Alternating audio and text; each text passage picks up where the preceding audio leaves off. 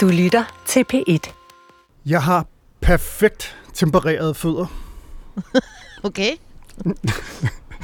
Kender I ikke det? Do you care to elaborate? Det der sweet spot, hvor de er varme, men ikke svedige.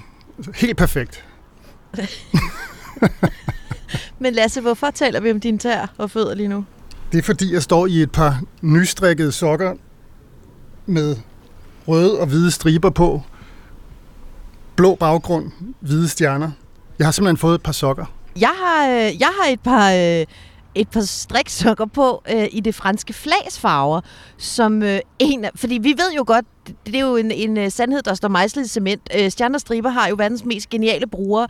En af dem, hun hedder Lena Ellegaard Rasmussen. Hun har simpelthen været ude på øh, DR og aflevere øh, striksokker til os. Det er fandme... Okay. Er det, er det er dedikation, ikke? Ja, det er til dig og Lasse, kan jeg høre. Er du, Ja, ja, altså, du skal ikke det- være jaloux, Ole. Ole, føler du dig Ja, også jeg, det? jeg, er selvfølgelig en ny, jeg er selvfølgelig en nybegynder i, øh, Mm. i Stjerner og Striber, men alligevel. Altså, der var Mhm. ikke nogen EU-sokker, der var heller ikke nogen franske sokker til dig, Lasse Berg. Jeg skal ikke kunne sige, hvorfor. Jeg kan bare sige, at øh, det kan da være, at jeg lige tager et billede af mine franske striksokker og lægger på Instagram, så kan I lige dyrke misundelsen. Og så kan det jo også være, at Lena forbarmer sig og kaster sig over øh, et par sokker til jer. For det kan jo ikke det har jo faktisk ingen rimelighed. Det kun er halvdelen af stjerner striber, der bliver forkælet. Ellers må de gå på tur, så kan vi øh, overtage dem om en uge eller to. Du kan få mine Ja. ja. efter udsendelsen, Lasse. Ja, tak. Ja, jeg, har fået kold, jeg har fået kolde fødder, om det var klogt at være med i den her udsendelse. Fra bøndene af mit hjerte, tak. Suivez-moi Vive la République et vive la France Vive la République Vive la France Et surtout, vive la France Velkommen til Stjerner og Striber med varme hjerter og varme fødder. Og jeg kan da godt love for, at valgkampen for alvor er blevet slut i gang, skudt i gang her i Frankrig. De 12 håbefulde kandidater, de stormer pludselig rundt til vælgermøder i den her jo på en eller anden måde sært forsinket valgkamp, hvor der kom en krig på, øh, på tværs. Men nu koncentrerer de sig altså om øh, første valgrunde den 10. april, hvor de 12 jo skæres ned til to, og de to, de skal jo så duellere den 24. april. Måske er det så meget sagt, at alle koncentrerer sig om valgkampen for øh, præsident Macron og præsidentkandidat Macron. Han har altså ikke holdt et eneste vælgermøde endnu. Det gør han først i weekenden. Men for de andre, der er valgkampen rødglødende. Faktisk så er der både blevet uddelt sviner og øretæver. Altså i en grad, at det her ikke lader Oscar-uddelingen noget tilbage. Der er simpelthen gået Will Smith i den franske præsidentvalgkamp. Det måtte Marine Le Pen sande, da hun mødte de franske vælgere på den øh, karibiske ø Guadeloupe. Kølig velkomst til Marine Le Pen, og også ballade til Erik Semurs store vælgermøde ved Eiffeltårnet. Der var både øretæv, eller der var i hvert fald morderiske tilråb i luften, og det har udviklet sig til en ret vild politisk debat, en også en ret woke debat om høreapparater. Hvordan det hænger sammen, det iler vi selvfølgelig til med svar på. Og så har vi besøg af ikke bare en special guest star. Nej, vi har besøg af en VIP-udgave af special guest star. Det er en mand, der kender Frankrig som sin egen Armani-bukselomme. Det er en mand, der netop har modtaget den franske republiks hædersorden, og så er det altså en mand, som ikke lægger fingrene imellem, når han kigger på feltet. Hverken Tour de France-feltet eller præsidentkandidatfeltet. Oui, monsieur dame, vi har besøg af Jørgen Let lidt senere. Og vi er jo som altid firebanden. Tilrettelægger ekstraordinær Monsieur Lasse Berg, som øh, holder styr på det hele i øh, butikken ude i øh, DR-byen. Lasse, hvornår kommer du egentlig her til Frankrig? Jeg letter mandag morgen, så øh, jeg tænker, du måske står klar med noget frokost på Montmartre. Mm, det gør jeg i hvert fald, hvis ikke jeg står klar med flag ude i lufthavnen. Ej, Ej, det bliver hyggeligt, det når bliver du kommer hyggeligt. ned. Hyggeligt og travlt. Ja, det gør. Yes. Lasse Engelbrecht, uddannelsesjournalist, hushistoriker på Stjerner og Striber. Hvad øh, render du egentlig rundt og laver for tiden i dine øh, dejlige varme sokker? Jeg kommer sgu i hvert fald ikke øh, med frokost til jer i Paris. Det kan de nok også klare selv dernede. Jeg tager til Marseille i midten af næste uge for at lave forskellige udsendelser. Blandt andet en 21 søndag, noget TV-avis, radio osv. En hel masse ting. Det bliver travlt og dejligt dernede ved vandet. Det er altså ikke kun øh, kandidaterne, der har skruet op for valgkampen. Det er jo simpelthen også øh, os nu, hvor vi får lov til at koncentrere os lidt mere om Frankrig. Med er selvfølgelig også EU-korrespondent og Frankrigs entusiast Ole Ryborg. Ole, der er jo nogle mennesker, der godt kan lide at læse gyser. Jeg kan virkelig godt lide at læse franske meningsmålinger. Får du også øh, pulsen op, når du tjekker målingerne lige nu? Ja, det er simpelthen så fuldstændig vanvittigt spændende, det der sker. Og jo ikke kun det her. Det, man, det er jo typisk, øh, typisk at man, man hele tiden bare holder øje med, okay, hvem bliver de to, der går videre til næste runde. Men hvis man kigger på de her øh, målinger, der er lige nu, så, øh, så øh, er jeg jo faktisk ved at være derhen, hvor jeg vil sige, at det, der kommer til at ske, det kan godt gå hen og blive sådan nogen, der kaster en atombombe ind i fransk politik fra, fra Intet øh, mindre. 10. Ja, intet mindre. Så det, øh, og der er så alle, så, det, så det glæder jeg mig til at se, øh, hvordan det ender. Og så vil jeg jo bare sige, at jeg står jo ikke alene tilbage, så jeg har selvfølgelig også tænkt mig at tage til øh, Frankrig næste uge. Det er så til Alsace og Strasbourg, hvor jeg kommer en gang om måneden, så det er måske ikke helt så valgkampseksotisk, men jeg kommer også til Frankrig på, mandag. Ja, men det er godt, så er bandet samlet igen. Mit navn, det er Stephanie Ryg. Jeg er korrespondent og podcastbestyrer. Og så tilbringer jeg jo altså den øh, kommende måned i Frankrig. Lige nu, der sidder jeg faktisk i sådan en øh, lille bitte øh, lejelejlighed øh, op på Montmartre og kigger øh, faktisk op på Sacré-Cœur og ud over byens tage og har sådan lidt øh, Amélie på Montmartre kørende for mig. og Måske lidt Emily in Paris. Mås- jeg kan ikke rigtig finde ud af det. Jeg har det i hvert fald læbert. Det må jeg bare sige til jer. Vive la République Vive la France Nå venner, der er jo altså ikke bare kommet øh, gang i valgkampen her i Frankrig. Der er godt nok også kommet gang i øh, venstrefløjen. Jean-Luc Mélenchon fra partiet øh, La France Insoumise, det er det, vi kan oversætte som det oprørske Frankrig. Han øh, ligger ude på den aller yderste venstrefløj, og han stormer frem. Gør han ikke, lad os se? Øh, jo, det gør han måske nok til stor overraskelse for mange. Altså, han er jo en kandidat, øh, som jeg vil gerne vide med, at ikke særlig mange danskere kender øh, særlig meget til. Mm. Jeg kan huske, at vi kørte rundt øh, i Frankrig i januar. Var det der, vi lavede de første udgaver af vores podcast? Der gad vi jo ikke engang at lave et portræt af ham, fordi han lå og rode nede i, i meningsmålingerne på en temmelig ynkelig måde, ikke med noget i retning af, af hvad var det, 9 procent af stemmerne? Noget i den retning. Ja. Altså godt og grundigt bag Macron, Pécresse øh, og Seymour. Nu Og Le Pen. og Le Pen, yes. Men nu så ligger Mélenchon altså på en tredje plads med 15 procent af stemmerne i de nyeste målinger. Kun overgået af Le Pen og, og Macron. Mélenchon han ligner altså åbenbart en tredje mand. Øh, og det har længe lignet en øh, duel mellem Le Pen øh, og Macron. Men hvis det ikke bliver det, hvem er, hvem er Mélenchon, Stephanie? Jamen, han er altså en farverig fætter. Han er faktisk mere rød end sålerne på et øh, par Louboutin-stiletter, hvis det øh, giver mening for nogle mandlige lyttere. Altså, øh, Frankrigs øh, sådan meget konservative avis Le Figaro har beskrevet ham ret muntert som en øh, mellemting mellem Lenin, Hugo Chavez og Robespierre. Altså, et stykke øh, sovjetleder, et stykke øh, tidligere venezuelansk øh, præsident og et stykke øh, fransk revolutionshelt. Og jeg tror faktisk, Mélenchon vil tage det her som et kæmpe kompliment at blive sammenlignet med de her tre.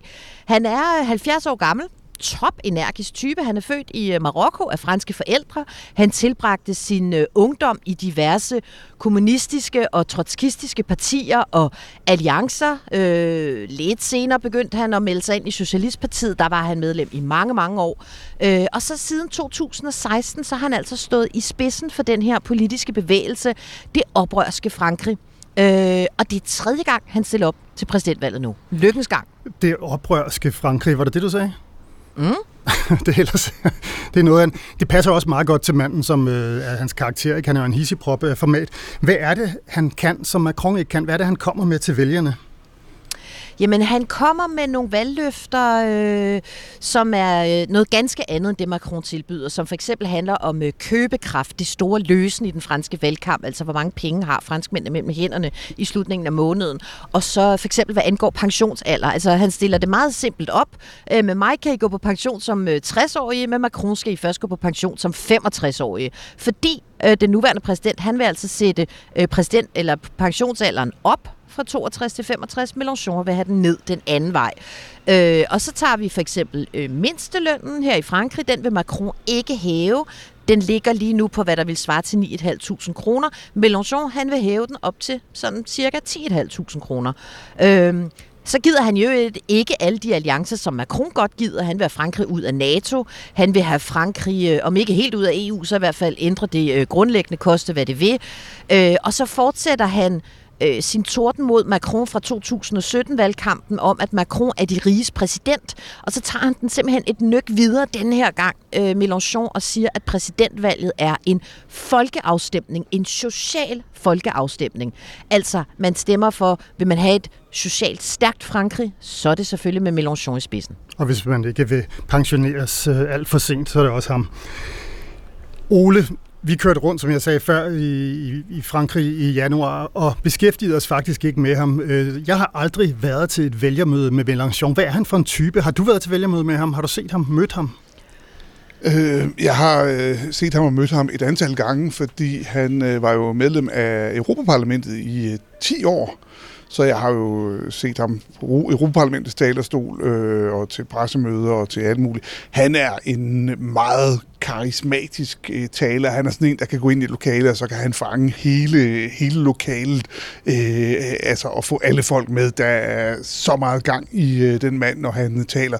Så er han også en, som... Øh, altså er røv irriterende. Og, ja, men altså, du ved, han er sådan, altså hvis det er, at du spørger om et eller andet, som han ikke bryder sig om, så kaster, så du ved, så bliver den der kill the messenger, så kaster han sig over pressen, og det er typisk, at det er den her måde, du vil spørge på, og er du, han, altså, han kommer med alle mulige udfald mod pressen på sådan en, en, øh, en meget brutal måde, og afbryder og øh, respekterer, hvorfor spørger du om det på den måde, og det er slet ikke, du er helt galt på den, og mistænkeliggør det, folk, der stiller almindelige spørgsmål og sådan noget. Og så er han jo også, øh, selvom han er gammel, så er han god til at finde på nye ting. Altså så nye måder at holde valg, valgmøder på. Altså, øh, jeg har kun set det på fjernsyn med Stephanie. Du var jo ude til øh, et øh, for fem år siden, da han pludselig holdt hologramvalgmøde. Hvordan var det? Jamen, det er fuldstændig surrealistisk, og det kører han jo så videre øh, faktisk i år. Altså i næste uge, der holder han et vælgermøde, hvor han optræder 12 forskellige steder samtidig, og det lyder virkelig mærkeligt. Og det var også derfor, jeg tog afsted til et Mélenchon hologram vælgermøde sidste valgkamp. Det foregår sådan, at Mélenchon, han holder et ganske almindeligt vælgermøde i en eller anden sportssal et eller andet sted, og så dukker hans hologram op samtidig fem andre steder i Frankrig. Øh, og så tænkte jeg, gider folk tage til vælgermøde, ikke med Mélenchon, med hans hologram. Jeg tog så afsted til Bretagne. Der var 5.000 mennesker, der troppede op i en sportshal for at være til vælgermøde med Mélenchons hologram. Men tror Altså, til det sidst i fuld- nærmeste, man no, form. er det ikke det nærmeste, man nogensinde kommer og deltage i en, øh, i en Star Wars-film? Jo, det var fuldstændig surrealistisk. Altså, han, øh, han, sådan, der var sådan, man kiggede på en jo fuldstændig tom scene, og så pludselig så sagde det sådan underlige sådan, øh, øh, science fiction-agtige lyd. Og så gestaltede der sig ligesom et billede af Mélenchon. Et maintenant, à Paris Og så råbte folk og skreg, som om, at øh, han faktisk skulle høre dem. Og leve sig ind i det der hologramvælgermøde, som om de var til et live vælgermøde. Og i virkeligheden tror jeg nærmest, det virkede bedre, for der var mega mange unge, der bare syntes, at det der, det var sygt fedt. Øhm, så han, øh, han er ikke bange for teknologi, og han er ikke bange for at føre valgkamp på en anden måde. Han er Og- og simpelthen han er- også bare...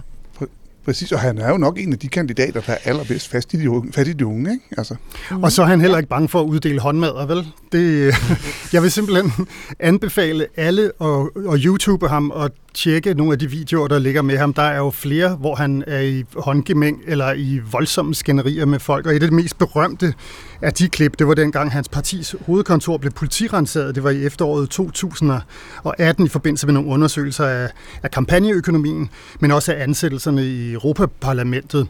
Og det går jo fuldstændig galt. Han står først og råber og skriger øh, af en sikkerhedsvagt ved, ved en dør, som han vil ind i. Han står og sparker øh, og, og slår på den. Vous d'entrer dans mon local Efterfølgende går han videre og, og får skubbet en sikkerhedsvagt, som helt åbenlyst står med en stor pistol og skulle sikkert vest hen det er over en et bord. politimand, Lasse. det er en Det er politimand. politiet, der er Det er ved at rense af deres lokaler. Og det er simpelthen politiet, han angriber, fordi de er ved at rense af hans lokaler. Man forstår det der med oprøret. La République, c'est moi Men han er også sur, fordi på det der tidspunkt, der havde der allerede været politirensagning hjemme hos ham, og så bliver han ringet op og får at vide, nu er der også rensagning øh, på kontoret. Og så kommer han stormende, og hvor meget han har nået at hisse sig op på vejen, det kan man jo næsten ikke sætte sig ind i, medmindre man gider se det her klip. Han er jo som en tyr foran en rød klud, og på et tidspunkt, der vælger han jo simpelthen at prøve at smadre døren som en menneskelig rambuk.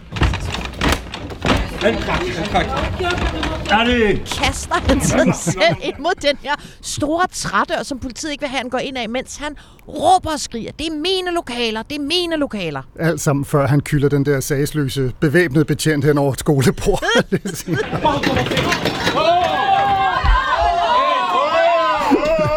Men Ole Ryborg, jeg læste et eller andet sted, at uh, Mélenchon skulle præsentere sit politiske program, og det blev gjort i en udsendelse, tv-udsendelse, der var tre timer. Den har jeg ikke set, kan jeg godt, kan jeg godt uh, det tør jeg Ej, godt indrømme. skuffende. Det er jeg faktisk lidt skuffet Og over. det var fordi, jeg vidste, Ole, at du står parat og gerne vil fortælle, hvad han faktisk står for politisk. Ja, jeg må så vælge meddele, at jeg så også tog the shortcut, øh, så jeg gik ind, jeg gik ind på, på Le Monde, den franske avis Le Monde, som jo har gennemgået øh, kandidaternes programmer, og de gør det sådan med god fransk grundighed. Det er ikke sådan, at her er de fem hovedpunkter eller sådan noget. Nej, her er de, øh, jeg tror, det er noget, der ligner 100 hovedpunkter fra, øh, fra Mélenchons øh, program, som man så kan lige hurtigt, øh, hurtigt og jeg, altså, med mindre Lasse Bav, han tillader, at vi udvider postkasten til to og en halv time, så tror jeg, at vi skal sådan øh, gå det. Nej, det tror jeg nemlig heller ikke. Altså, dels så vil han jo reformere hele Frankrig politisk. Altså, der skal, han vil have en 6. republik. Vi, I dag er vi på den 5. Han vil have flere folkeafstemninger. Han vil have stemmepligt for alle for 16 år. Han, øh, han, han vil, øh, ja, som vi talte om lige før, der er nogle, et antal dyre forslag. Altså pension, når du er 60, en 6. ferieuge, 32 timers arbejdsuge for folk med natarbejde og folk med tungt arbejde, et huslejeloft, et forbud mod at smide folk på gaden, det legalisere øh, cannabis, øh, give opholdstilladelse til alle folk, som opholder sig i Frankrig uden øh, papir og biologisk mad i alle skolekantiner. Han, han vil ud af NATO's militære struktur. Han vil etablere 500.000 børnehavepladser på fem år. Altså, you name it. Og så er der simpelthen et ord, jeg faldt over, som jeg var nødt til at google mig ind på. Øh, og det tænker jeg simpelthen, det er simpelthen dagens test for dig, Stephanie.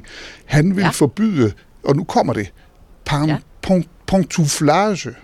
Pantouflage. Pantouflage. Altså, Du ved, hvad pantoufle er. Pantoufle, det er sådan, nogle, øh, det er sådan en slags tøfler, ikke? Eller sutsko. Ja, det er hjemmesko, ikke? Han vil forbyde Men det. han vil forbyde pantouflage, og det var simpelthen, jeg forstod simpelthen ikke, hvad det handlede om, så jeg var bare nødt til at læse mig ind. Det er simpelthen, når høje embedsmænd i det offentlige flytter over i det private erhvervsliv. Og hvordan man kan finde et fransk ord, som er i sådan en slags hjemmesko ting, som øh, dækker over det. Så så var jeg jo nødt til at spole tilbage i alting. Og det er simpelthen tilbage i gamle, gamle tid, når folk fik en uddannelse på den polytekniske skole i Frankrig så havde de også en pligt til at arbejde for staten tre år efter. Og de kunne ikke bare gå ud af den der skole øh, og, øh, og, og så øh, med deres uddannelse og så gå direkte ind i private erhvervsliv. Og dem, som gik rundt på Polyteknisk skole dengang, de gik åbenbart i hjemmesko. Forklar mig ikke hvorfor. Det var det, jeg kunne læse mig til. Jeg har ikke nået så meget mere. Der var også lige en krig, og det ikke er noget andet. Men øh, vi kan simpelthen sige, stjerner og striber, vi bringer et nyt ord ind i det hele. Pantouflage. Pantouflage. Det, Og det, skal vi så ikke også lige klogere. runde, hvordan det er? Det er jo en god gammel traver. Hvordan er det lige, at uh, Mélenchon han har tænkt sig at uh, finansiere sine uh, illusioner? Det er de rige, der skal bøde og bløde. overraskelse. Sådan har det været altid. Så vi har altså en... øh, Solidaritetsskat, tror jeg, det hedder. Solidaritetsskat. Ja. Vi har altså en hissiprop, der fremlægger politiske programmer tre timer i træk øh, på tv, hvor vi forbyder sutsko. Hvordan kan det Og- være, at den mand Og smadrer tunge trædøre også med tunge trædør med og sin egen krop. politiet? Øh, vi har mødt franske betjente, de er jo ikke specielt øh, sådan, altså, der er ikke nogen, man har lyst til at provokere. Nå, men altså, Nej. hvordan kan det være, at manden går frem i målingerne nu? Jamen, det gør han, øh, kan man vel sige, af, af tre øh, grunde. Øh, altså for det første, så har han tilrettelagt den her valgkamp til at gå op i gear ret sent. Det var smart, fordi øh, den blev jo bremset for alle de andre af lige præcis krigen i Ukraine. Og så er han bare god i en slutspurt. Det så vi tilbage i 17. Cirka på det her tidspunkt i 17, altså 12 dage før valget, der lå han på cirka 17 procent af stemmerne, og så hentede han altså 3 procentpoint i slutspurten. Det var jo ikke nok for ham til at komme videre i anden runde, men, øh, men han, er, han er god, og vi skal holde vældig meget øje med ham øh, og hans meningsmålinger de næste dage. Øh, så er der jo også den grund, at de to kandidater, der lå foran ham, Øh, eller to af de kandidater, der lå foran ham, da vi kørte rundt på vores roadtrip i, øh, i januar, altså Erik Semur fra den yderste højrefløj og Valérie Pécresse fra de øh, konservative borgerlige hernede, deres valgkampe er jo, måske er det lidt voldsomt at sige imploderet, men de tumler tilbage i, i målingerne af, af vidt forskellige grunde. Øh, og så er han jo altså, må vi bare konstatere, hvis vi kigger på top 5, den eneste venstrekandidat, fordi han er faktisk den eneste kandidat på, øh, på venstrefløjen, som øh, ser ud til måske at kunne samle det, vi vist roligt kan kalde for en seriøst øh, kriseramt fransk venstrefløj. La République, c'est moi Nå, jeg bumler altså lige lidt, fordi øh, mit øh, Amélie fra Montmartre-øjeblik er blevet ødelagt af et helt vildt havlvejr over Paris, så kan I øh, glæde jer lidt over det. Øh, Mélenchon, god gamle, han er jo altså som sagt nærmest alene om at kunne repræsentere den her franske venstrefløj ved det her valg 2022, og det er jo altså ikke fordi, der mangler kandidater, de ligger bare og kravler rundt øh, helt ned i, øh, i bunden af målingerne. Øh, Anne Hidalgo, socialisternes kandidat, også overborgmester i Paris, hun ligger nede på 2 procent. Vi har også en kommunistisk øh, kandidat i feltet og en trotskistisk kandidat i feltet. De ligger ned omkring 1 procent, og Christian Taubira, som jo altså var justitsminister under den socialistiske François Hollande, hun trak sig helt fra valgkampen i februar. Så det er jo sådan set ret vilde tider for venstrefløjen, og især for socialisterne, fordi vi skal jo lige huske, at de sad jo altså på præsidentposten øh, umiddelbart før Macron. Oui, det var Hollande, oui, det var ham med skuterhjelmen, øh, men de fik jo et elendigt valg i 17, og Ole, vi har jo talt om, at du faktisk tror, at det her valg nærmest kan blive enden på det socialistiske parti her i Frankrig. Ja, jeg tror jo godt, vi kan komme til at stå den, øh, den 11 øh, april og skulle øh, modtage invitation til øh, en begravelse, hvor vi kommer til at lægge Socialistpartiet i kraven. Altså dagen øh, efter øh, første runde? Ja, det kan godt være, at øh, det tager lidt længere tid, inden, det, inden partiet bliver erklæret officielt død. Men, øh, men øh, det her er jo på vej til, at de øh, kan ende med en bankerot. Altså, da vi var inde og lave... Øh, det, altså, det, I virkeligheden, da podcasten var inde for at lave, i gang med at lave Pekres podcast, der var vi jo inde på det Gaulle's kontor øh, på øh, Rue Solferino i, øh, i Paris. Og der var vi over, det havde vi aldrig med i podcast, men vi var nødt til lige at gå skråt over på den anden side af gaden, fordi det kan både du og jeg huske, Steffen. Stefanie, der lå jo vores, øh, der lå jo socialisternes hovedkvarter i gamle dage, og efter sidste valg var de nødt til at sælge deres hovedkvarter øh, i Russolferino, fordi de fattedes penge, men de fik alligevel en 6-7 procent osv. Det, der sker i fransk valg, det er, hvis du får mindre end 5 procent af stemmerne, så får du ikke dækket hovedparten af dine kampagneudgifter op til 8 millioner euro, som jo er ret mange penge. Øh, 8 gange 7, 46 bliver det mange penge. 56. øh, så får, ja, det, er, det siger noget om, hvordan, hvor dårligt det er til at regne. Men så får du kun maks op til 800.000 euro. Og, øh, og der er simpelthen øh, artikler i fransk presse, som vurderer, at hvis, øh, hvis det er, at Anne Hidalgo og socialisterne ender på det øh, resultat, som de står til i målingerne nu, så kan Socialistpartiet simpelthen gå ind og gå bankerot, og så skal man begrave partiet, for så eksisterer det ikke længere. Hvor har de hovedkontor hen nu? I et telt uden for Paris, i Bologna-skoven eller sådan noget? Hvad, Ole?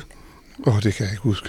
Bare det, du ikke kan huske det, det er jo egentlig temmelig sigende. De er i hvert fald ikke på Rusolferino længere. Det har vi konstateret ved sindssyg.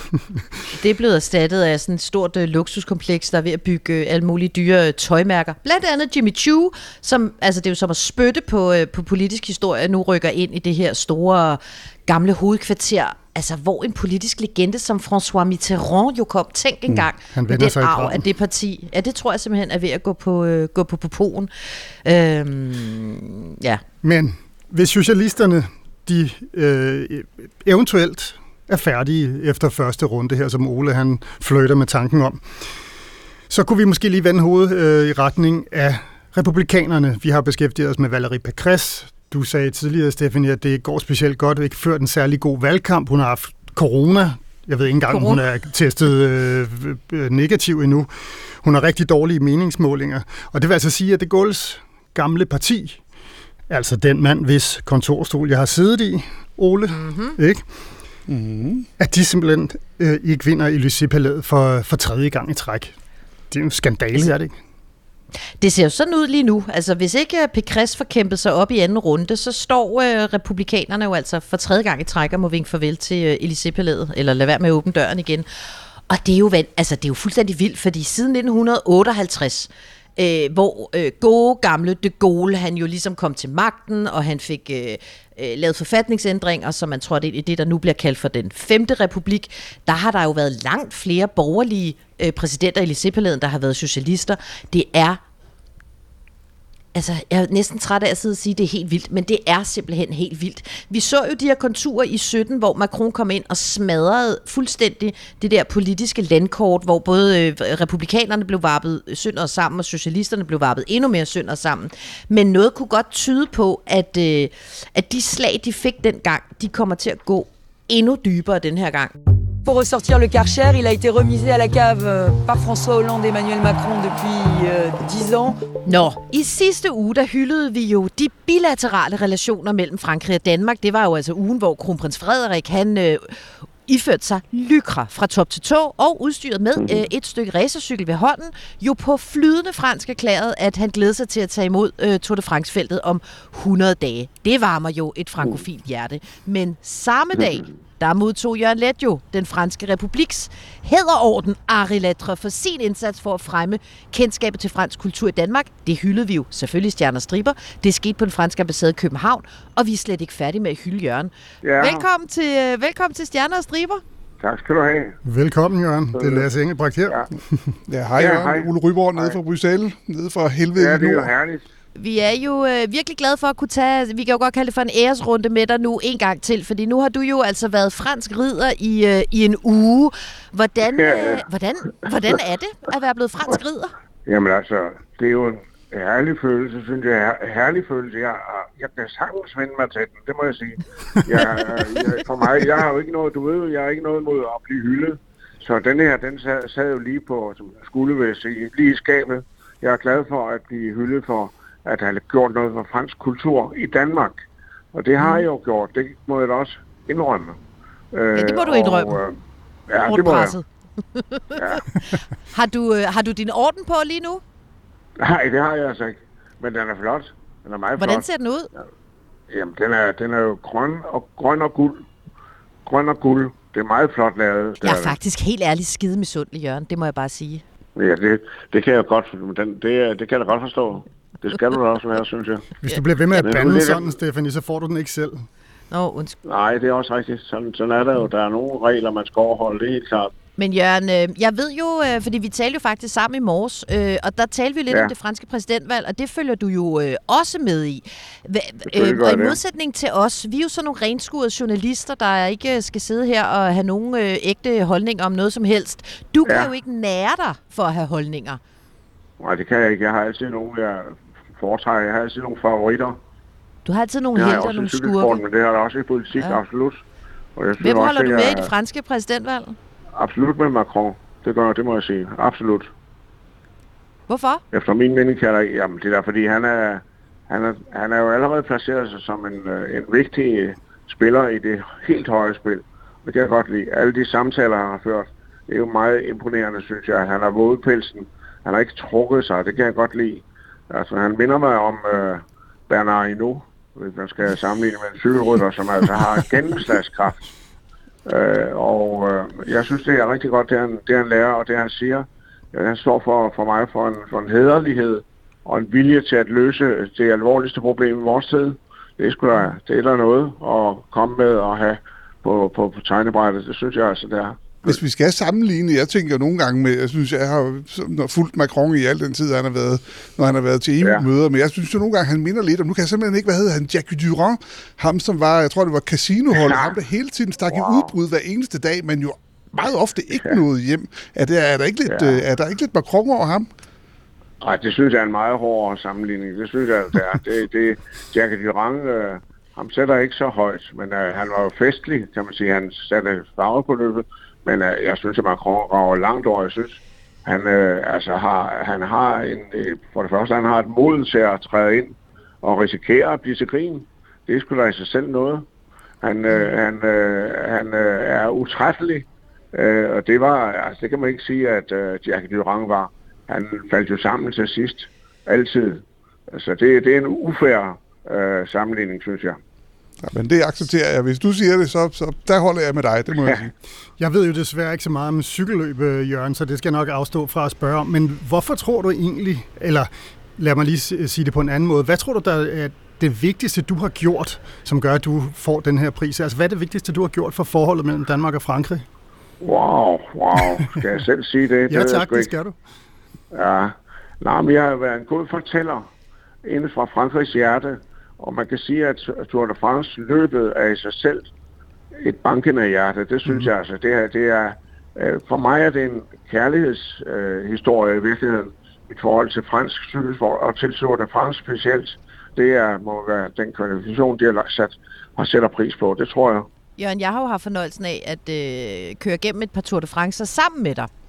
Øh, ja, nemlig. Og der jeg jo mærke til, at du aldrig. har jo... Nej, det gør jeg virkelig heller ikke. Det var fantastiske sommer. Mm. Men øh, du har jo et skarpt øje for helte, men også for skurke i feltet. Og så tænker jeg bare, sådan et uh, politisk felt, som vi sidder med nu her, mens vi venter, ja, jo i ja. virkeligheden venter på, at Tour de France begynder, og så ordner vi lige en fransk valgkamp ja. i, i mellemtiden. Ikke?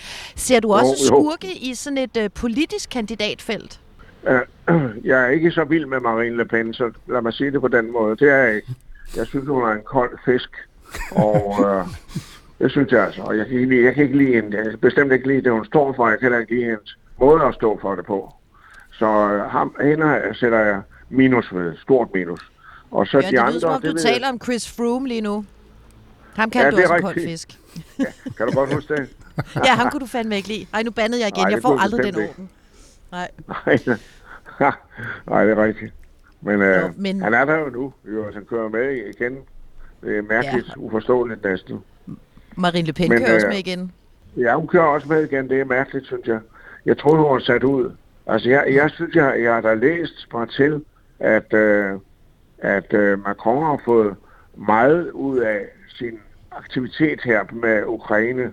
Det håber jeg holder.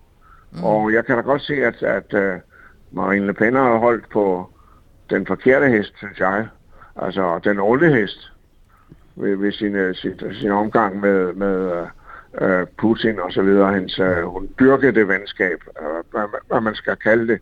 Det kan jeg jo det, det synes jeg diskvalificerer en fuldstændig, faktisk. Prøv at høre, det var en dejlig øh, bramfri analyse, det må jeg sige. Og vi okay. er øh, mega glade for, at du gad være med at besøge os her i Stjerner og Striber. Tusind tak. Vi skal se et par etapper Tour de France, ikke Jørgen? Jo, det skal vi sgu. Ja, det, skal det er en aftale. Mais moi, j'envisage d'être présidente de la République française. Åh, oh, det var et stærkt besøg, det der. Nå, tilbage til øh, selve kampagnesporet. Der går det jo faktisk også strygende for Marine Le Pen. Hun ligger på 20 procent i, øh, i målingerne lige nu. Og øh, hun har jo været på tur i Karibien. Altså ikke på ferie, øh, som Seymour jo og hans kæreste Sarah Knafo var, da vi lavede øh, kandidatportrætter. Næh, Marie Le Pen, hun var til vælgermøde på Guadeloupe. Og Lasse, som vores øh, hushistoriker her i butikken, kan du så ikke lige give os grunden til, at franske præsidentkandidater tager til Karibien for at fiske stemmer? Det er et af de der overraskelsesspørgsmål, du lige kaster ind, så I kan ydmyge mig på, øh, på radioen. Mm. Altså sådan Nej, vi er sikre på, at du kan svare. Kæk sammenblanding mellem Ludvig den 14. og den 16. I, I venter på her. og som I jo var så søde og påpege, mens vi optog, så vi undgik at sende det ud i radioen. Ikke? Jo, Lille smule sarkasme lidt... her. Ja, ja, ja, ja, der ligger lidt ansvar. Vi Nej, men hør nu efter børn, ikke? Det mm. er jo fordi, at Guadeloupe er det, vi engang kaldte koloni, men som vi nu siger oversøsk departement, ikke, eller territorie om. Hør I efter? Ja, ja, ja, ja, ja. ja, altså. Tør jo ikke andet. Der er jo flere af dem. Jeg tror, der er 11 beboede af dem. Jeg har jo for eksempel forsøgt at sætte en reportagerejse op på fransk Polynesien i et par måneder, men øhm, det er en eller anden grund, så har chefen ikke rigtig været interesseret i, i min gode, mm. gode input. Men Guadeloupe har altså 400.000 indbyggere, og det svarer til en rimelig stor fransk øh, by. Og de har jo stemmeret. Og derfor er det temmelig vigtigt at, at møde op de her steder. Det gik sidste gang, øh, Le Pen var der ikke særlig godt, så nu prøver hun at, at masse sig frem i feltet. Altså i 17, der, øh, der fik hun jo øh, 13,5 procent af stemmerne på Guadeloupe, har jeg tærpet mig op til. Og der kunne de altså bedre lide Mélenchon. Han fik 24 procent af stemmerne, og Macron fik 30 procent af stemmerne i første runde. Så øh, man kan sige, Le Pen har ligesom spottet, at øh, det der det er et sted, der skal sættes ind, hvis øh, hun skal øh, have lidt mere sympati og lidt flere stemmer. Og spørgsmålet er så, om man kan sige, at... Øh, at det gik særlig godt, fordi Marine Le Pen blev simpelthen på værste, ja, Will smith men overfuset øh, på sit hotel af en gruppe nationalister, og det gjorde hun vel at mærke, mens hun var igennem på live tv fra øh, Guadeloupe. Og lad mig lige tage igennem et af klippene, ikke? fordi først der ser vi hende så øh, i en gennemstilling hos øh, tv-stationen France 3, som simpelthen vælger at øh, klippe væk, meget fornuftigt vil jeg påpege, da nogen ligesom forsøger at, øh, det er lidt uklart, om de prøver at tage mikrofonen fra hende, eller om de prøver at, øh, at gribe fat i hende. Prøv lige at høre her, hvordan det lød. Bon, alors apparemment, ce duplex est perturbé par euh, une manifestation. Ja, den her live bliver åbenbart øh, forstyrret af en øh, demonstration. Vi øh, klipper forbindelsen, siger den her lidt forvirret vært. Men det, jeg synes, der er sådan ret imponerende ved Marine Le Pen, det er, Altså, det ser ud som om, at hun er ved at blive overfaldet, og så er der så sådan en stor skaldet øh, øh, koloss af en bodyguard, som ligesom sådan beskytter hende og holder fast rundt om hende. Og det, jeg synes, der er så imponerende, det er, at hun virker ret rolig imens, og så sørger hun for, utrolig tv-trænet, at smile hele vejen igennem. Der er lige et øjeblik, hvor hun sender altså et tordenblik i retning af de der demonstranter, som om hun har lyst til at vappe dem ind, og så husker hun at smile igen. Jeg synes faktisk, det er meget sådan godt det, gået. Det er faktisk pænt imponerende, det, det må man mm. bare sige. Altså fortsætter det jo ikke. Altså de kommer ud eller op derfra, og hendes bodyguard holder om hende. Der går flere forskellige mennesker rundt om hende og beskytter hende, og så fortsætter det jo ind gennem det der hotel, mens øh, de her demonstranter, de skriger og råber af hende, skrub af, racist, skrid, racist. Le Pens mm. talsmand øh, så jo, sagde jo efterfølgende øh, til, øh, til nogle medier, der var til stede der, at den her provokation fra det ekstreme højre, lokale sorte grupper, der ødelægger alt, hvorhen de end er i, i, i republikken. Så øh, jeg vil sige, de, de forsøgte ligesom at, at skubbe videre på den her øh, debat. Det med at, at bruge øh, bare sorte som en beskrivelse her, det er jo, øh, kunne man godt forestille sig for mange af dem på Guadeloupe, temmelig øh, provokerende. Men hvorfor er det, Ole og Stephanie, at Le Pens besøg vækker de her stærke følelser? Hvorfor sker det her? Det er jo fordi øh, partiet Rassemblement National, altså i gamle dage Front National, jo i 40 år øh, er blevet beskyldt for og også dømt for øh, forskellige udgaver af øh, racisme. Og når man så lander på Guadeloupe, en tidligere fransk koloni, øh, er fra den yderste højrefløj og siger stem på mig, så kan man ikke forvente, øh, at det er fuld kærlighed hele vejen rundt. Altså, eller jeg ved ikke, om du vil have en anden udlægning af den øh, velkomst, hun fik, Ole? Nej, jeg var for, altså jeg, jeg vil sige, jeg forstod jo godt, hvorfor hun ikke var der øh, for fem år siden, øh, og jeg havde lidt svært ved at forstå, hvorfor hun ville der den her gang, men vi skal huske på, at der også er et parlamentsvalg øh, øh, lige efter præsidentvalget, og hvor der måske godt kan, kan være... Jeg, jeg, jeg forstod heller ikke, hvorfor hun... Det, det er en lang rejse, altså at tage derud midt under valgkampen for at øh, føre valgkamp. Jeg, jeg, det, ved jeg ikke. det er også svært for, for kandidater at øh, ikke interessere sig for det, der hedder ultramære, altså de her franske tidligere, eller den, altså hele, den, den, hele den, den del af fransk politik, så det er jo noget, der er vigtigt, men øh, jeg forstod aldrig helt, hvorfor Måske var det varmen og palmerne? Nej, jeg tvivler, Nej, men det er rigtigt nok. Man kan sige, hun har jo så til gengæld ført valgkamp i månedsvis. Hun har jo været rundt i snart sagt hvert et hjørne af Frankrig. Så hun har jo ligesom, kan man sige, på sine kalender haft tid til at tage til Guadeloupe, i modsætning til for eksempel øh, Macron, der jo først holder sit første rigtige vælgermøde her øh, i weekenden.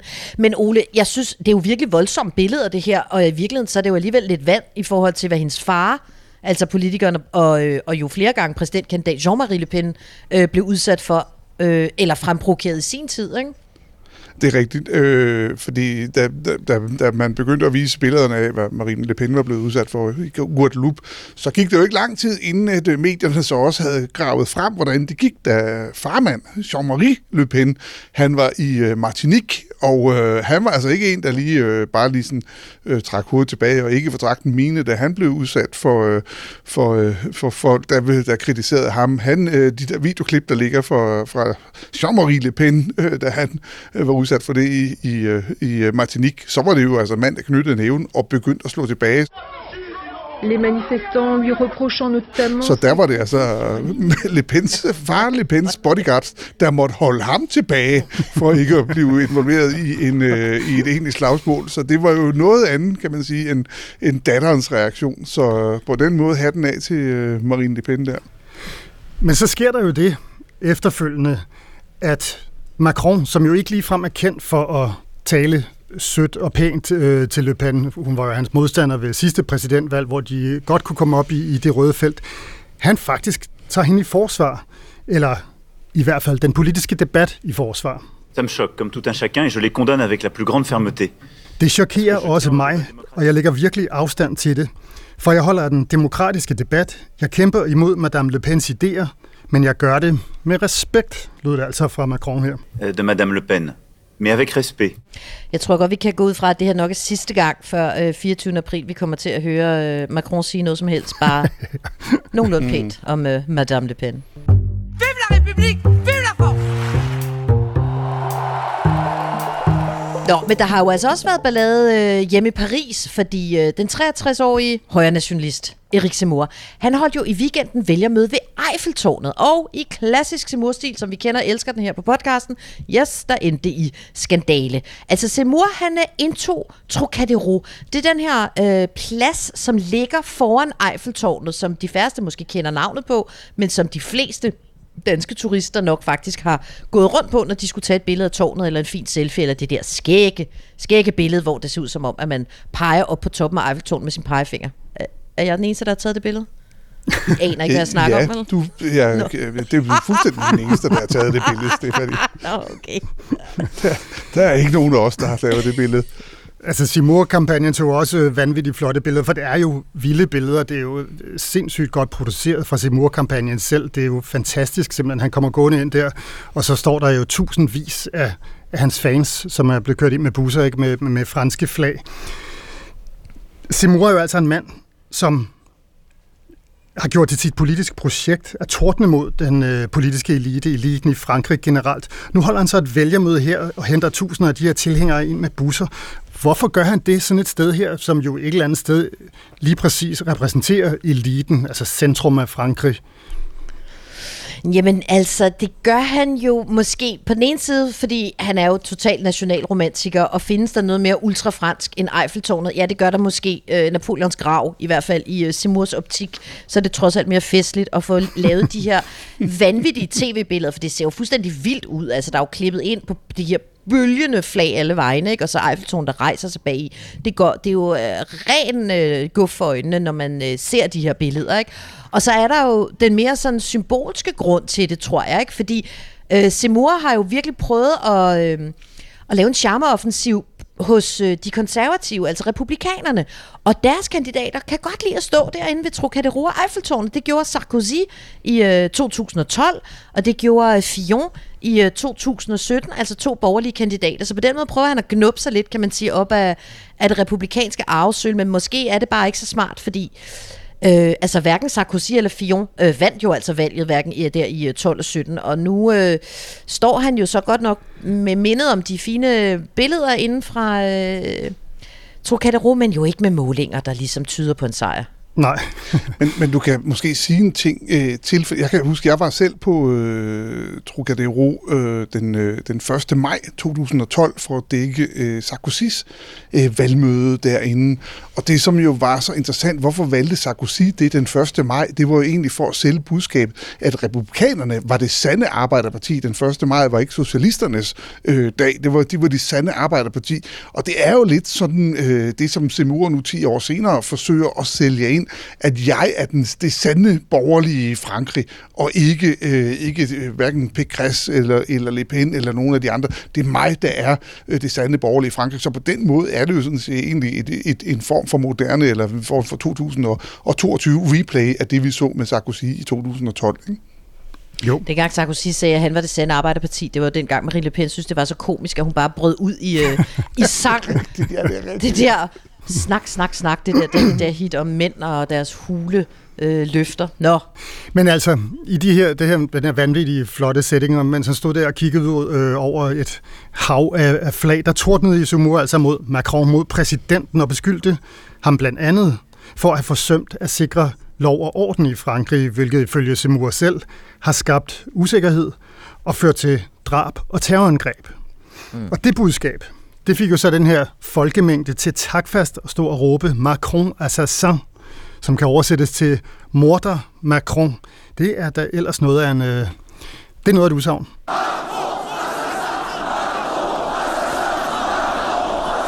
Det er ret hæftigt, det her. Altså, det er krasbørstige sager. Ole, når du øh, ser det her klip og hører de her tilråb, ikke? Øh, hvordan ser du Semur, for det har udviklet sig til en kæmpe politisk ballade det her, ikke? Mm. Hvordan ser du Semur reagere om overhovedet? Synes du, at det ser ud til, at han hører, hvad det er, folkemængden råber? Fordi han beder dem jo ikke om at stoppe. Nej, altså, det, altså ja, hvad skal man sige? Det er jo svært at sige. Han, han øh, fortrækker ikke rigtig en mine. Han slår sådan en lille smule ud med armene, men det er virkelig sådan et lille, et lille udslag. Og så venter han sådan set, altså virkeligheden så ser man bare sådan vente lidt øh, på, at øh, når det kan være, at de, hvis de snart øh, dæmper sig lidt, så jeg kan fortsætte med at holde min tale. Altså, så han reagerer ikke rigtigt, synes jeg, på det. Øh, men det sagt, så tror jeg jo alle, øh, der lytter til klippet, kan sige, at det skulle virkelig være, være stokdøv, hvis du ikke kan høre, hvad der bliver råbt. Men det udvikler sig jo til en, øh, og nu kan jeg jo lige så godt erkende, jeg får jo aldrig Jørgen Lets øh, medalje, vel? så det udvikler sig til en helvedesballade. Nu banner jeg bare igen. Øh, fordi folk er rasende, nogle folk er rasende over, at Semur ikke øh, stopper de her tilråb. Og så prøver han jo, øh, Ole, at forklare sig på Twitter dagen efter, ikke?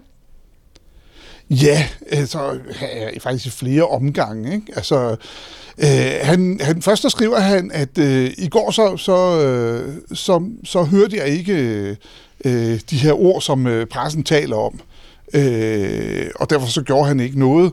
Øh, men det han så, øh, det var jo, at en presse, som jo ikke øh, valgte, at, som, som talte om det her, men som ikke valgte at tale om de her 100.000 franske entusiasmer og patrioter, som, øh, som var mødt op. Ikke? Og så fik Simon jo altså også tweetet, at han ikke støttede de her øh, tilråb. Men der havde det udviklet sig til en kæmpe ballade, fordi øh, er det ansvarligt i et demokrati, at der står tusindvis af mennesker og råber og skriger, at den nuværende præsident, og altså præsidentkandidat, er øh, morder. Hovedpersonen Macron, han var jo selv i øh, Dijon, skal vi sige øh, Frankrigs, øh, ja vi skal sige det, sendopshovedstad, for at tale med sine vælgere. Ja. ja, det er ikke det, det må det være. øh, og han reagerede selvfølgelig på hele den her misære, øh, og nu havde han ligesom fået nok, tror jeg, af at tage sine rivaler i forsvar. Seymour fik jo altså ikke samme behandling, som Macron øh, gav Le Pen efter Guadeloupe-balladen, Nixon. Nu meddelte Macron, at øh, han altså tror, at der kun kan være to forklaringer på, at øh, Seymour ikke greb ind over for tilråbene. Enten så er der tale om det, Macron kalder en uværdig aktion øh, fra Seymours side. Det mener Macron er den mest troværdige forklaring. La première, c'est l'indignité. C'est plutôt celle qui me semble la plus crédible. Mais ça n'est pas une surprise. Det er altså ikke nogen overraskelse, hvis øh, det er, at øh, Seymour er uværdig, siger præsidenten. Men så har Macron også en anden teori. Hold nu godt fast, fordi det her, det har nemlig udviklet sig til en, en, en skandal inde i skandalen. Altså, Macron siger så, midt i sådan en, øh, en, en strøgtur nærmest i Dijon, at øh, muligvis handler det her om, at Seymour har så dårlig hørelse, at han ikke kunne høre, hvad der blev råbt, og hvis det var tilfældet, så burde han få sig et høreapparat. La deuxième, c'est la méconnaissance d'une réforme très importante du quinquennat, c'est le 100% santé. Et maintenant, les prothèses auditives, les lunettes et les prothèses dentaires sont remboursées par la sécurité sociale. Ja, men altså, og vi griner lidt, fordi det er jo på en eller anden måde øh, relativt arrogant svaret, ikke? Altså, se, øh, hvad hedder det? Macron han siger, jamen Seymour han kender muligvis ikke den her super vigtige sundheds- sundhedsreform, som jo er blevet gennemført i min regeringstid, som jo gør det muligt at få refunderet høreapparater af øh, den sociale forsikring. Jeg opfordrer den dårligt hørende kandidat til at udstyre sig selv med et billigt høreapparat. Lasse E. Er det her valgkampens bedste comeback, eller hvad? Kan det, Ja, det er arrogant. Altså, det er tæt på at, at være valgkampens øh, bedste comeback, synes jeg, øh, som du, du spurgte om, ikke? Han er jo isnende kold, og så den der sarkasme, han får både sagt, hvor ubehagelig den der slags udsagn er, og så får han lige gjort opmærksom på sin egen politik. Vel at mærke på et tidspunkt, hvor han får sådan et flygtigt spørgsmål fra en journalist og står omgivet af en masse mennesker. Jo, det var øh, godt klaret. Og altså, der er jo masser, der er enige med Macron, ikke det med høreapparatet, men i det, at det her, det dur ikke. Pekres øh, er, er sur på Seymour. Marine Le Pen er sur på Seymour. Jean-Luc Jadot fra De Grønne er sur på Seymour. Men så sker der noget. Jean-Luc Mélenchon, han vender hele debatten på hovedet, da han hører Macrons øh, salgstale om sin egen sundhedsreform og høreapparaterne. Mélenchon bliver stegtosset, fordi Macron gør grin med hørehæmmede. Er vi stadig, spørger han retorisk i, øh, på Twitter, i 2022? Øh, det viser sig så, og det, jeg bliver nødt til at sige, her går der så bare Oscar i den en gang til, at Mélenchon selv har dårlig hørelse. Altså han lider ren faktisk af døvhed, hvis man kan sige det, uden at gøre nogle mennesker sure. Ikke? Øh, Lasse, vi har lige lært af Oscar-uddelingen, hvor galt det kan gå, hvis man gør grin med en sygdom. Det var derfor, Chris Rock fik en på hovedet af, af Will Smith, fordi han lavede en joke om Will Smith kones sygdom. Når så Mélenchon nu shamer Macron for at gøre grin med hørehæmmet oven i hele den her Macron Assassin Gate, hvor er vi henne på, på woke-skalaen? På woke-skalaen, altså den der bevægelse, som meget kort sagt bygger på sådan en ung generation, der mener, at man skal være vågen, ikke? eller kæmpe mod racemæssig øh, og kønsmæssig uretfærdighed, den slags. Altså, Nogle jeg kalder sige, det politisk korrekthed. Politisk korrekthed kunne man også kalde det. det. Jeg synes, det er tæt på at være temmelig komisk faktisk, ikke? når den her gammelfar Mélenchon han forsøger at vise de unge, at han har forstået woke-bevægelsen, eller den accepterer den. Ikke? Det vi jo skal holde fast i, det er altså Erik Semur, ingen andre, som er, er offeret i det her. Ikke en politiker, der, der går til angreb på woke-bevægelsen mere eller mindre konstant, og i øvrigt er dømt utallige gange for, uh, for krænkende udtalelser. Jeg tror, det ville have været meget mere effektivt for Mélenchon, hvis han havde fanget Macron i at, at gå til angreb på en, en, en ganske almindelig hørehæmmet vælger, for eksempel. Ikke? Det sjove er jo, og det kunne øh, Mélenchon jo i langt højere grad have gjort, det han kunne have omtalt, hvordan Macron jo virkelig mange gange selv er gået til angreb og taget afstand til den her woke-bevægelse. Han har gjort det hele året igennem, og han gjorde det så sent som forleden dag, øh, hvor han begyndt øh, at øh, kritisere folk, der synes, at man skal rive statuer ned og ændre på øh, den franske kolonihistorie, for eksempel. Ikke? Der sagde han, jeg synes, at vi skal se historien i ansigtet. Vi skal ikke slette eller omskrive den. Jeg er imod at fjerne statuer. Jeg hader det, sagde han. Jeg er imod woke-kulturen. Det tror jeg faktisk, der er, der er nogle woke-personer herhjemme, der godt kunne blive lidt overrasket over at høre det der. Det altså utrolig vild melding faktisk at komme fra Macron, fordi der er jo mange unge vælgere, der synes, at, øh, ja. at deres politikere skal være meget mere woke. Og så øh, erklærer Macron fem minutter i, øh, i valgdag, at han er imod øh, det, der jo på godt fransk hedder le wokisme. øh, det er frisk, frisk gået. Det er det faktisk. Men Ole Semur, han... Øh, anklagede jo, altså nu skal vi holde styr i alle de her anklager, der vrimler rundt mellem øh, kandidaterne, men Semur anklagede jo altså Macron for at gøre for lidt øh, på lov- og ordenområdet. Det har Valérie Pécresse jo også gjort. Vi husker hendes øh, højtryksspuler. Øhm, det kører ikke for hendes målinger. Det kører heller ikke for Simurs målinger. Er vi ved at kunne konkludere, at al den der snak om lov og orden, som Simur og Pécresse jo virkelig har slået sig an på, altså bare ikke vækker genklang hos vælgerne? De vil hellere snakke købekraft.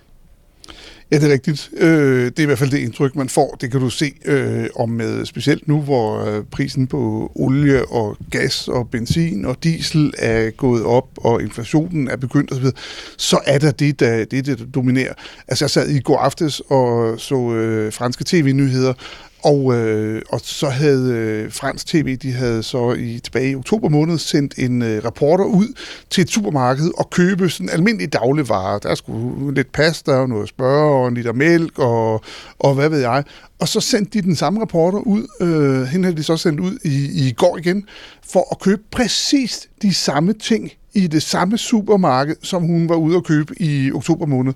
Og øh, det interessante var, at alt var steget. Altså pastaen var blevet 24% dyrere, og andre ting var steget med 3%, 4%, øh, og hvad ved jeg. Og der er alle de produkter, hun lagde ned i indkøbskurven på, på sin, øh, i, i supermarkedet, der var der kun ét eneste produkt, hvor prisen ikke var gået op siden oktober, og det var øh, den øh, flaske vand, hun købte. Og det fylder jo faktisk også mere end øh, øh, klima, det fylder mere end øh, pension, det fylder også mere end krigen i Ukraine, når man kigger på øh, en måling, som avisen Le Monde har lavet i forhold til, hvad er vælgerne mest optaget af. Og det er jo simpelthen bare ikke det, som øh, Seymour og Pekres har kunne levere. Det store spørgsmål er, nej, var det spændende, kan Macron og kan Le Pen levere det?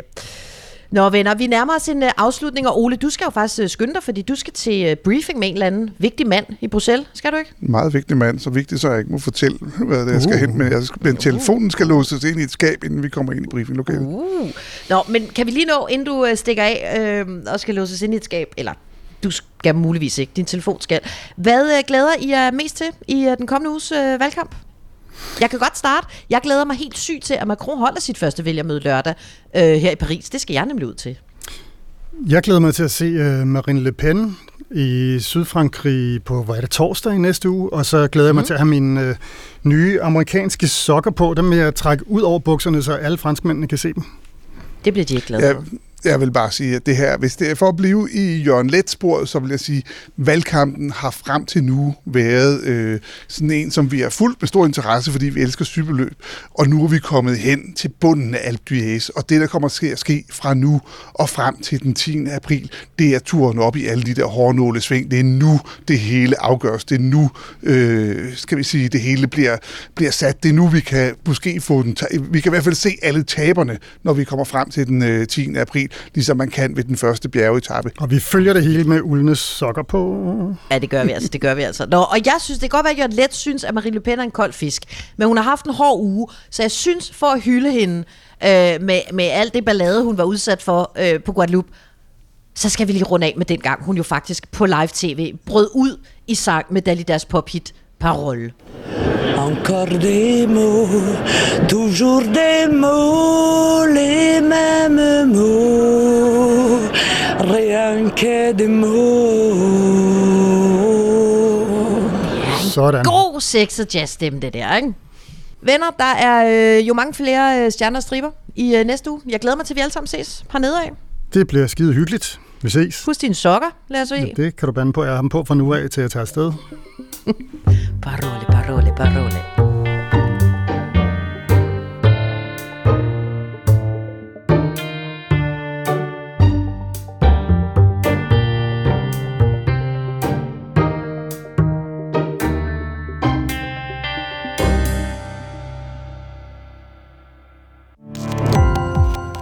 Gå på opdagelse i alle DR's podcast og radioprogrammer. I appen DR Lyd.